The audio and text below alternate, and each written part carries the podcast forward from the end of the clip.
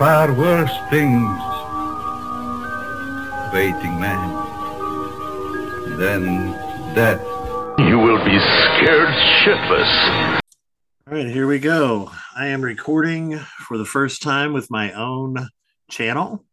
Today, I would like to talk about the movie The Fly, 1986, starring Jeff Goldblum and Geena Davis, and directed by David Cronenberg. I have not prepared for this episode, so it's going to be just on the fly, seeing how well I can handle movie information without any prep at all. Now, I have thought about doing this movie for a while, but I haven't officially formally prepped for this episode. So this should be interesting. It's also my first episode by myself. Previously, I had done an episode with Steve, my pastor. I'd done a couple of episodes with Slinky Jallow, my friend Greg, Aaron Don Gilmer. And then for our first official guest, we had Kelly Aubrey Brown, who came on to speak about her son, Maddie, and his artwork that he sells for charity. And I'm very pleased that she was our first guest. We wish her the best in all her endeavors, and Maddie, of course.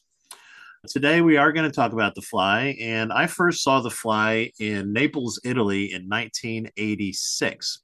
We had only been there since December. So actually, it could have been 87. It could have been early 87, but I'm almost positive we went in late December together as a family. So it was my father, mother, me, the oldest of four, my kid brother Pat, my kid brother Eric, and my kid sister Serena. And we all went to see Labyrinth, which was fantastic. I absolutely loved it. It's a timeless cult classic. It's really achieved some awesome cult status. So good for Jim Henson and David Bowie, who have both passed on, for creating something unique and special and magical. However, I was a horror geek, still am, and I begged, begged my parents to please let us watch The Fly because I had talked to our next door neighbor, Yizzy, about the movie, and she said it was amazing and she had described it to me. She had also seen Aliens, but Aliens was not on the marquee that day, I guess. So I said, please let's watch The Fly. And I begged and begged. And my mom said, fine, we'll stick around. But Mike, as soon as it gets too gross, we're going to leave. So we didn't have to pay extra to stay for the movie. It was a military complex, military theater. So we got in for free. So we finished watching Labyrinth, started watching The Fly. I loved every single second of it from the opening score by Howard Shore to the credits, you know, with the little fly buzzing around to Bartok Industries to Jeff Goldblum's bachelor pad in the city, the telepods, of course, him and Geena Davis flirting, him playing the piano and just acting like Mr. Cool, you know, her falling instantly in lust with him and love. You know, who knows how love works when it comes to love at first sight, but it seemed like they had a real connection. So I thought it was the best thing I'd ever seen. And then it got to the part where the monkey goes in the telepod. And I could tell that my dad was really enjoying the movie. Just his demeanor was was positive and pleasant. And I thought that my mom was enjoying it too. But then we got to the part with the baboon going inside of the telepod and getting basically turned inside out. The teleportation does not go well for the poor baboon long story short, an animal got turned inside out, splatted, and that was it. Mom said, okay, we're out of here. I said, please, please. It's probably the only gross part of the movie. No, she wouldn't let me stay. So we had to go home. So I did not get to see the movie again until it got released on VHS, not much later than that. And I did watch it at home. I also watched Faces of Death for the first time. My dad let me watch it. I was only 12 yeah, in 86, I would have been 11. So in 87, I was 12. So at 12 years old, my dad let me rent whatever horror movies I wanted from the video store. I thank him for that from the bottom of my heart, or I would not have become the horror fan that I am today. It's done wonders for my life. It's been so therapeutic for me, for my career so yeah, Dad, thank you so much. My my stepdad, who I call Dad because he did raise me. Thank you so much for letting me watch scary movies and knowing that I could handle them mentally. You know, you don't want to show the fly to maybe, you know, a five year old who's never seen gore. You definitely don't want to show it to somebody who's got like PTSD that has to do with animals getting turned inside out. Like, you got to be careful what you show people, especially if you're in charge of their safety.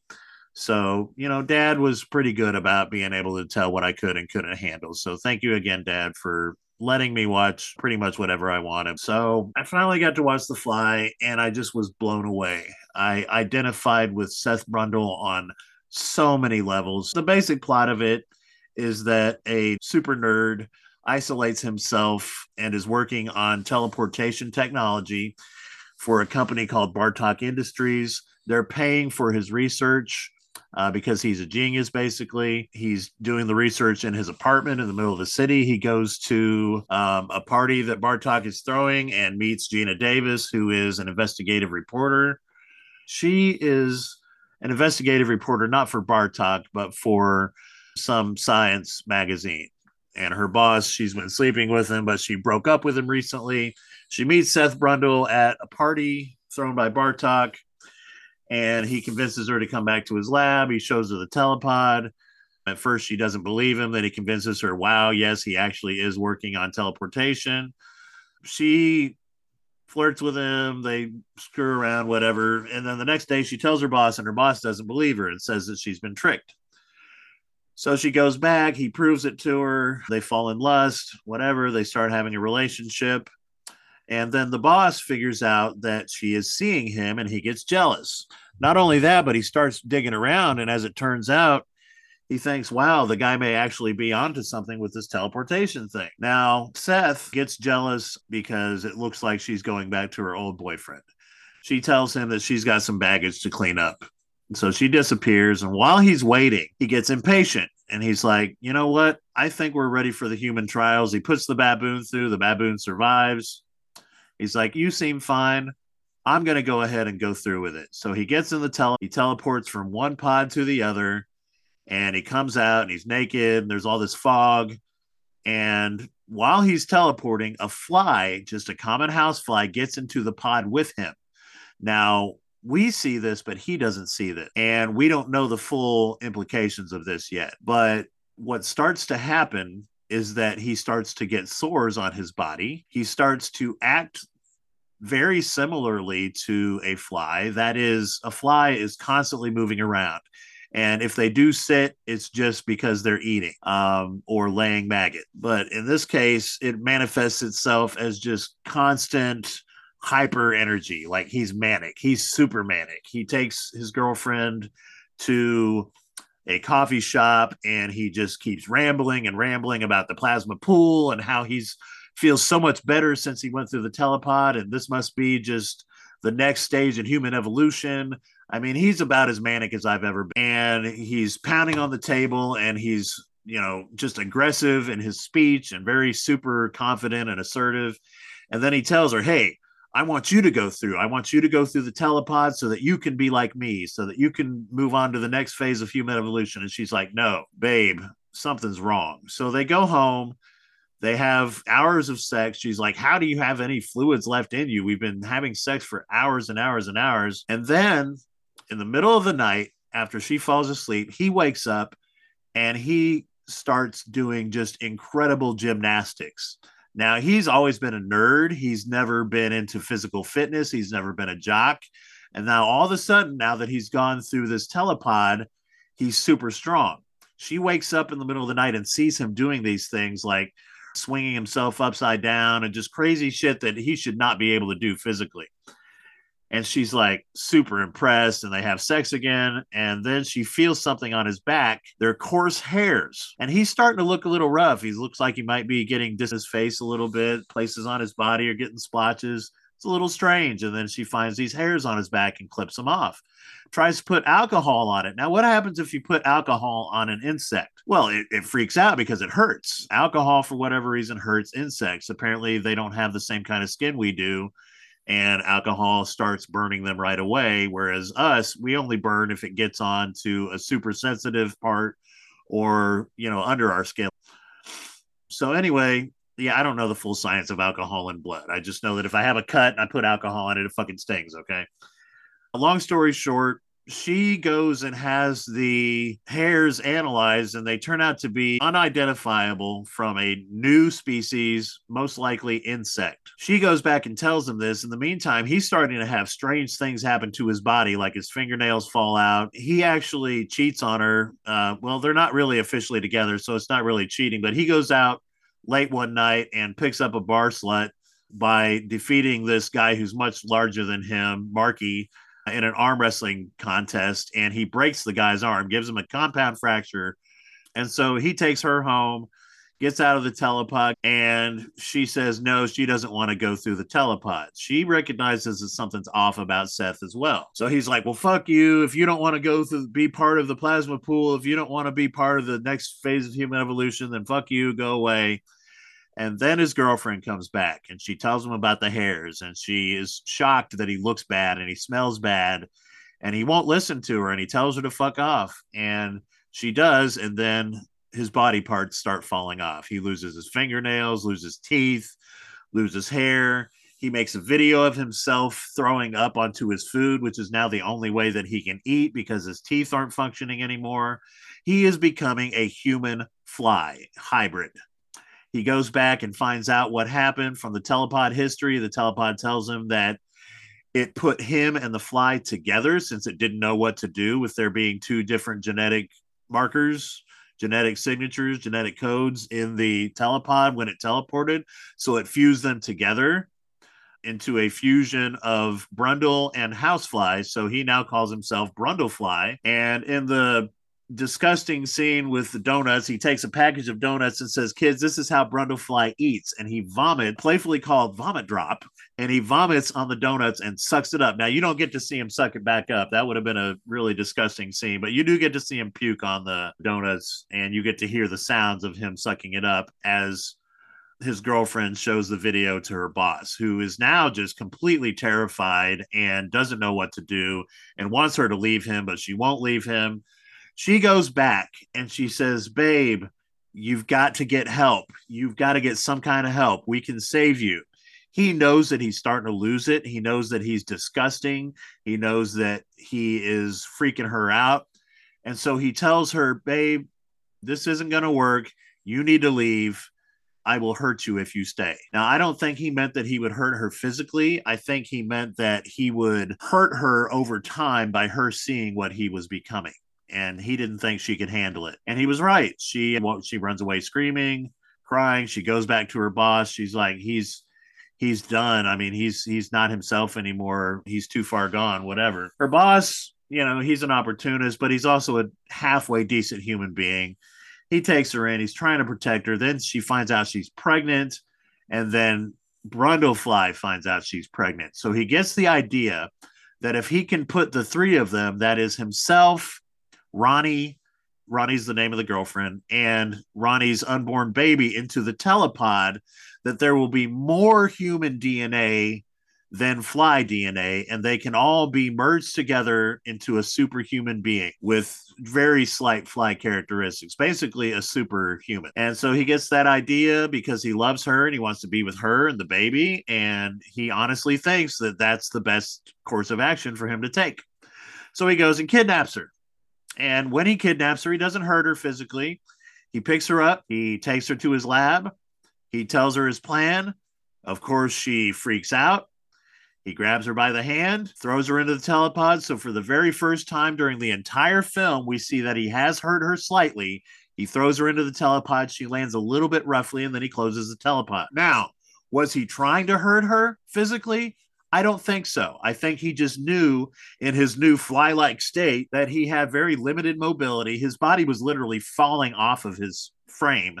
So you see his face melts off and his skin splits and he looks like a human fly, but more like fly than human now. And so she's utterly terrified. I mean, of course she is. Meanwhile, the boss, the former boyfriend, decides he's going to rescue Ronnie and he comes with a shotgun and he shows up and the fly, Brundlefly, gets him with the vomit. He vomits on his hand, and then he vomits on his foot, and then he's about to vomit on his head, and that's when Ronnie says, "Fine, I'll do it." So that's when all the shit goes down, where he throws her in the telepod. And at the very end of the film, spoilers, kids, his plan gets thwarted. The guy who had his hand and foot vomited on actually figures out how to get the gun to work blows up the telepod before it has a chance to work properly. And so what ends up happening is that Ronnie is rescued and Brundlefly fuses with the telepod. Now, basically, that's just fusing the elements of whatever made up the telepod with the elements of whatever made up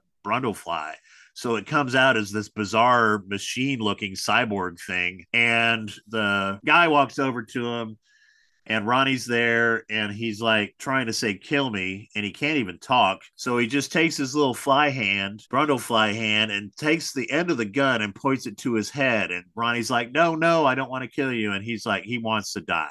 So he does it again. He points the shotgun and the barrel to his head and then they pull the trigger and he dies. And that's the end of David Cronenberg's 1986 version of The Fly. Now let's talk about the scared shit list. You will be scared shitless. If this is your first time joining us, the scared shit list is a time on the show where we talk about the shit that scared us. It's a list. And I'm going to give you a short list of the things that scared me about The Fly. The main thing that scared me about The Fly was the gore. There's no getting around the fact that David Cronenberg is a master of body horror. He is a master of psychological horror. He is a master of gore. He's a master of jump scares. He's a master of horror. He's a master of terror. Every single level of fear he hits on all cylinders in this movie. There are other movies where he does the same thing. There are other movies of his where he just hits on one or two but he is a master filmmaker and a master horror filmmaker without a doubt. If they gave out Oscars just for best horror movie, which they should, by the way, why haven't they? Why don't they just give out a best horror movie Oscar? Why is that? Leave your thoughts on that in the comments, please. But long story short, what scared me the most was the gore. You know, when he's turning into Brundlefly at the end and he starts falling apart and his face turns into the fly looking thing. Oh my God that was so terrifying. And then the other thing is the fact that I very much identify with Seth Brundle.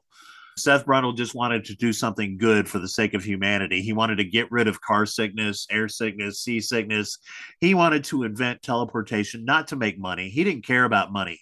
He had all the same suit in his closet, just like Einstein, so he wouldn't have to think about the small stuff. He was just a good guy and he wanted to be good and he wanted to help people. And I identified with him so deeply on that level, especially the Einstein thing. I thought, yeah, man, wouldn't it be awesome if I just didn't have to think about what to wear? So I'm and I'm not a genius. I'm just, you know, you could say, well, you're just lazy. No, it's not that. It's that my brain doesn't work the same way as a lot of people. And it takes more energy than I would like to expend for me to pick out an outfit. So I just don't. But if I already had one picked out for me, I wouldn't have to waste that mental energy. Okay. So please don't judge me for the way I pick my clothes and don't judge Einstein and don't judge Seth Brundle, played by Jeff Goldblum. The other thing that scared me about identifying so closely with Goldblum's character is the mania. Now he's already manic before he becomes Brundlefly, but after he becomes Brundlefly, he's super manic. Like, do you want some coffee with your sugar? He's putting tons of sugar in his coffee. He's talking 100 miles an hour. He's talking about jumping into the plasma pool, you know, and this is the next stage of human evolution and all the crazy shit that he's saying, which really isn't crazy. It's just beyond the person that he's talking to. So he has stopped reading the room. He stopped giving a shit about the room. And the room is filled with people who don't care about what he's talking about. And he's talking about some important shit, but that's not the right environment to be doing it in. And I identify with that on such a deep, fundamental level. Nobody cares about the shit I care about. I care about weird movies. I care about documentaries. I care about YouTube videos that nobody likes or a very small portion of the population likes. I care about autistic kids deeply. And a lot of people say they care about autistic kids, but then you ask them to hang out with an autistic kid, and they'll show you very quickly how little they care about autistic kids. And listen, it's because they don't know what they don't know. It's not because they aren't compassionate. So they think they care, but the truth is that they only really care about the idea of autistic kids, caring for autistic kids themselves, caring about an actual individual who is autistic is not the same thing as caring about the plight of autism. Okay. I want to make that super duper clear. If you are autistic, people don't care about you, they care about your disease. The only people who care about you as a person are those who get to know you as a person. Okay. Now, they might care about your family, they might care about your situation, but the only people who care about you specifically are the people who take the time to get to know you. Okay. And if you are autistic and you watch this show, I want to know you. I want you to reach out to me. Tell me where you're at on the spectrum. Tell me how your life's been going. Tell me what you thought of The Fly. Did you like the movie The Fly? Have you seen the original 1958 version? I watched that with my 16 year old or 17 at the time. And we loved it. It was so good. Vincent Price was in it. It was another tragedy. You know, the poor doctor's just trying to help people and he ends up going insane and his poor wife, you know, and they do, they kill him at the end. Um, spoilers, kids, they kill the fly in every version of the fly except for the fly 2, which we'll talk about next time. This is your host, S. Michael. Thank you as always. And remember, kids, stay shitless.